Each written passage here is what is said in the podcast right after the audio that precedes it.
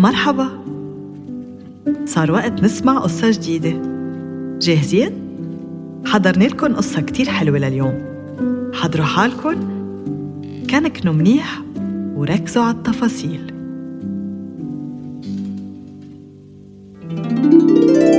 قصة توماس صغير. كان يا ما كان بقديم الزمان ولد صغير اسمه توما. كان توما الأصغر بين إخواته السبعة. وكان بيو حطاب فقير كتير.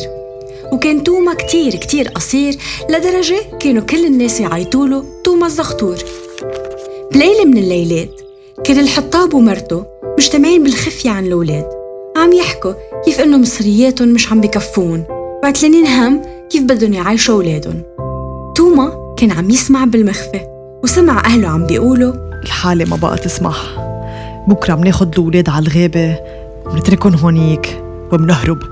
بيزعل كتير توما بس بيفكر. لازم أعمل شي تخلص إخواتي وما نضيع وبلا ولا حس بيفتح الباب وبيظهر لبرا. بجمع بحص أبيض من طرف النهر وبخبيهم بجيبته وبفوت بينام.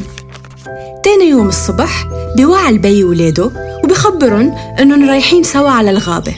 الكل بينبسط. ما عدا توما يلي عارف شو بخطط بيو. عالطريق بيصير توما صغير يكب بحصة بيضة كل شوي تيتذكر طريق الرجعة.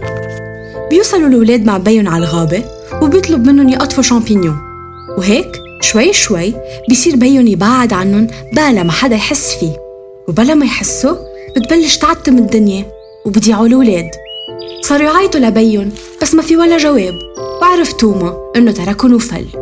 ساعتها بلش ينبش توما على الحجار البيض. ولقى طريق الرجعة ورد على البيت اخواته اللي انبسطوا كتير انه ما ضاعوا. بالسهرة بيرجع بيسمع توما أمه عم تحكي مع بيو عم بتقول اليوم ما زبطت معنا. رح جرب بكرة بعد مرة. وبس يجرب توما يطلع لبرا تيجيب حجارة بيطلع الباب مسكر بالمفتاح وما بيقدر يطلع.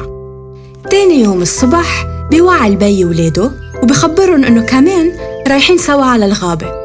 فبيخبي توما شقفة خبز من الترويقة بجيبته. وصار على الطريق يشيل فتات خبز ويكبن كرمال مثل قبل بنهار يلحقون ويرجعوا على البيت بلا صعوبة. بس الطيور كانت عم تلحقه وأكلت كل الفتافيت وصلوا الولاد على الغابة وبلشوا يلعبوا. بس عتمت الدنيا ضاعوا. طلبوا من توما يردن على البيت مثل ما عمل قبل بنهار بس توما ما لقى فتات الخبز لأنه الطيور أكلتهم كلهم. بس توما ما استسلم. عربش على شجرة وصار يطلع حواليه شمال يمين. وانتبه لضوء من بعيد فبيجمع كل إخواته وبيمشوا باتجاه الضوء.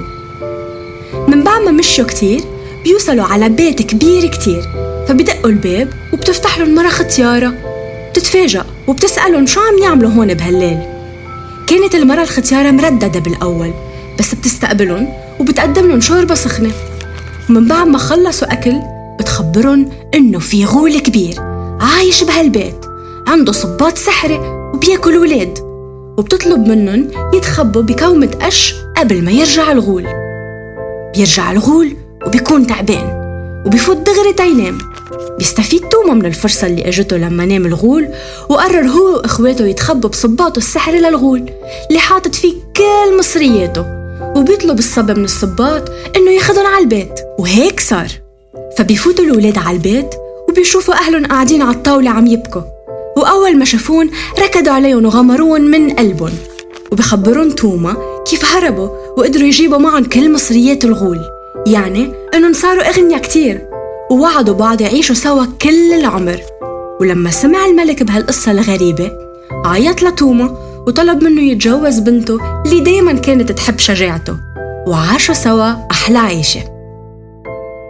وهيدي حكايتي حكيتها وبعبكن خبيتها. انطرونا بقصة جديدة.